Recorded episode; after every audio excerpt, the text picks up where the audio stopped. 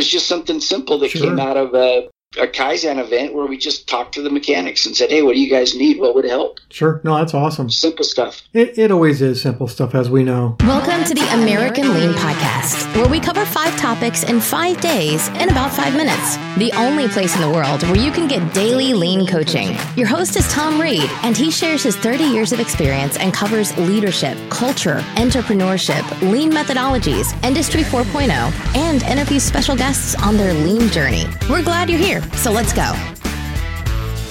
Welcome in to the American Lean Podcast. And it's Friday, so that means we're going to be talking with someone on their lean journey. And today I happen to be talking with Larry Reece, who is a lean coordinator at Bigge Crane. Bigge Crane is located in Oakland, California, and they make cranes that you see at the big construction sites and other large, very large cranes that are used obviously in the construction industry. So, Larry, welcome into the American Lean Podcast. Thanks a lot, Tom. Good to be here. Yep, good to talk to you. Larry and I have done uh, quite a bit of lean implementations together over the years, so it's great to reconnect and thanks for your time. So let's start real simple. Just tell us a little bit about yourself. All right, um, Larry Reece. I did a little consulting. I'm working with. I worked with uh, Bigge Crane. Uh, actually rent cranes, so they provide equipment and operators and things like that on different construction sites, uh, almost exclusively construction sites. So Okay, so but these would be the big cranes that you see, you know, in the big right. cities from miles Yep. away, right? right, Okay, right. The- those are the tower cranes, and then also the uh, the mobile stuff that you see going down the road and stuff like that. Okay. And how long had Bigge been on their lean journey? I was one of the first uh, managers that they brought in to manage their lean uh, program. Okay. Uh, we we focused heavily on the maintenance division as far as maintaining the equipment. Uh, it would go out on lease or out on rent, and then when it came back in, there would obviously be things that had to be repaired. And uh, you know, a lot of the work that I did, um, not only in Oakland but also they have divisions in Houston and other parts of the country. Houston was a, a major area where they had a lot of the repairs taking place. So I was focused a lot on Houston and helping them with some of their projects that they had going on there as far as implementing and making life better for the maintenance technicians. Okay. So these are, you mentioned they're rentals. So you mean people don't treat them with kid gloves like they do rental cars? That's pretty close to the truth. Yeah. Uh, the the contracts are pretty solid as far as making sure that uh, any damage is recorded and, and stuff like that. But um, yeah, and the environments that these operate in sometimes can be pretty harsh down Oh, I'm the sure. Coast, stuff like that. So um, maintenance is a incredibly important uh, part of that business Sure. to, Yep. to make sure that people are safe. Big picture, what what was Bigge hoping to gain by doing their lean implementation or their lean transformation? big picture, uh, like everybody else, you know, a reduction in lead times, their turnaround times for equipment. Uh, you're not making money on that equipment if it's sitting in the yard, so they need Okay. to get it turned around and back out on, on rental. That for them was was my focus is that uh, understanding what all is involved uh, when the equipment comes back, as far as a triage and uh, getting it turned around as fast as we possibly could. Okay. What were some of the wins that you guys had within Bigge? Well, we had a bit of a training on the front end, getting people to understand what we were talking about, and value stream mapping because we didn't even understand our processes. You know, everybody knew their piece, but not everybody knew how it fit together Okay. in the overall scheme of things. So we did a fair bit of value stream mapping to understand the processes, and then had targeted uh, events and kaizens to make sure that we focused on what needed to be accomplished and uh, where we could get the quick wins.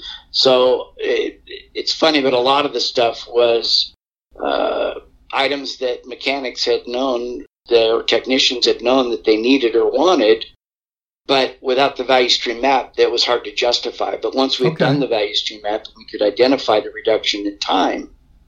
Um, it became a lot easier to get the things done that, that needed to be done. Okay.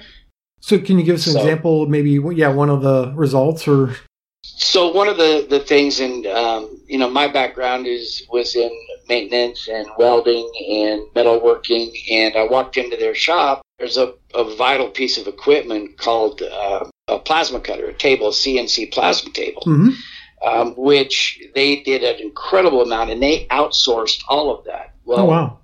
outsourcing that cutting and we're talking about thick plate, you know, anywhere from three quarter inch up to three to four inches thick. Yeah, Uh, that's- it that's was thick. big, heavy stuff. Yeah, but they would outsource that, and it would take them weeks sometimes to get something back. And then when they got it back, they still had trimming or fitting to do, and it just was crazy how long their uh, lead times were to get something done. So, and we're talking about a, a, an expensive piece of equipment, well Sure. over a hundred thousand dollars.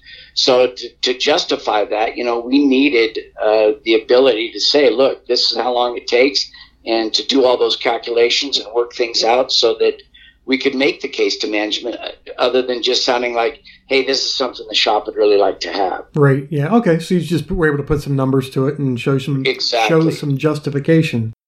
Exactly. Excellent. Excellent. Anything else come to mind? Um, one of the other things down in Houston is that uh, you know the mechanics have been asking. You know, they're- out in the Houston in the Texas sun No, working, right. Right.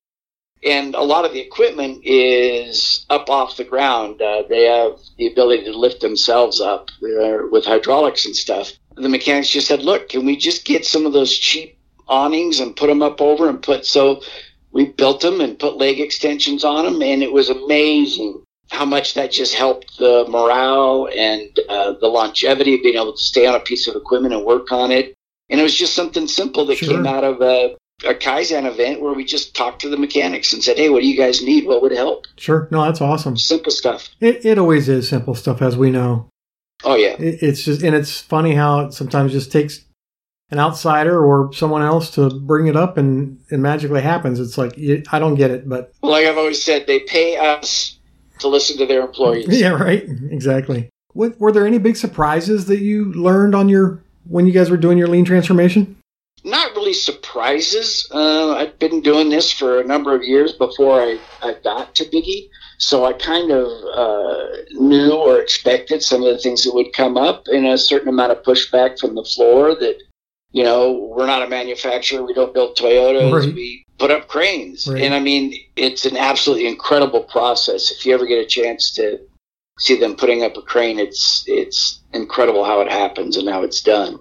Um, so they just that typical learning curve of people thinking that, well, we're not in manufacturing or you don't understand our business. Right, right, we're, we're different here. Just the usual things. Uh, the management team was great uh, as far as support for the programs, Oh, and uh, that helped a lot. Oh, sure, yeah, that that's everything. Getting management on board makes or breaks your lean transformation. It really does. Absolutely.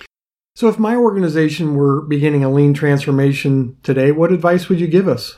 you need help, right? You've got to have somebody that uh, has done this before, has been there, has worked with people, um, and it, they've got to have the ability to connect. They've Sure. got to be able to make sure that the connection is made, even on a personal level, so that people can understand what direction you're going, have that vision, put it in place, and then take the advice from the people helping them, coaching them. Yep. No, excellent, excellent.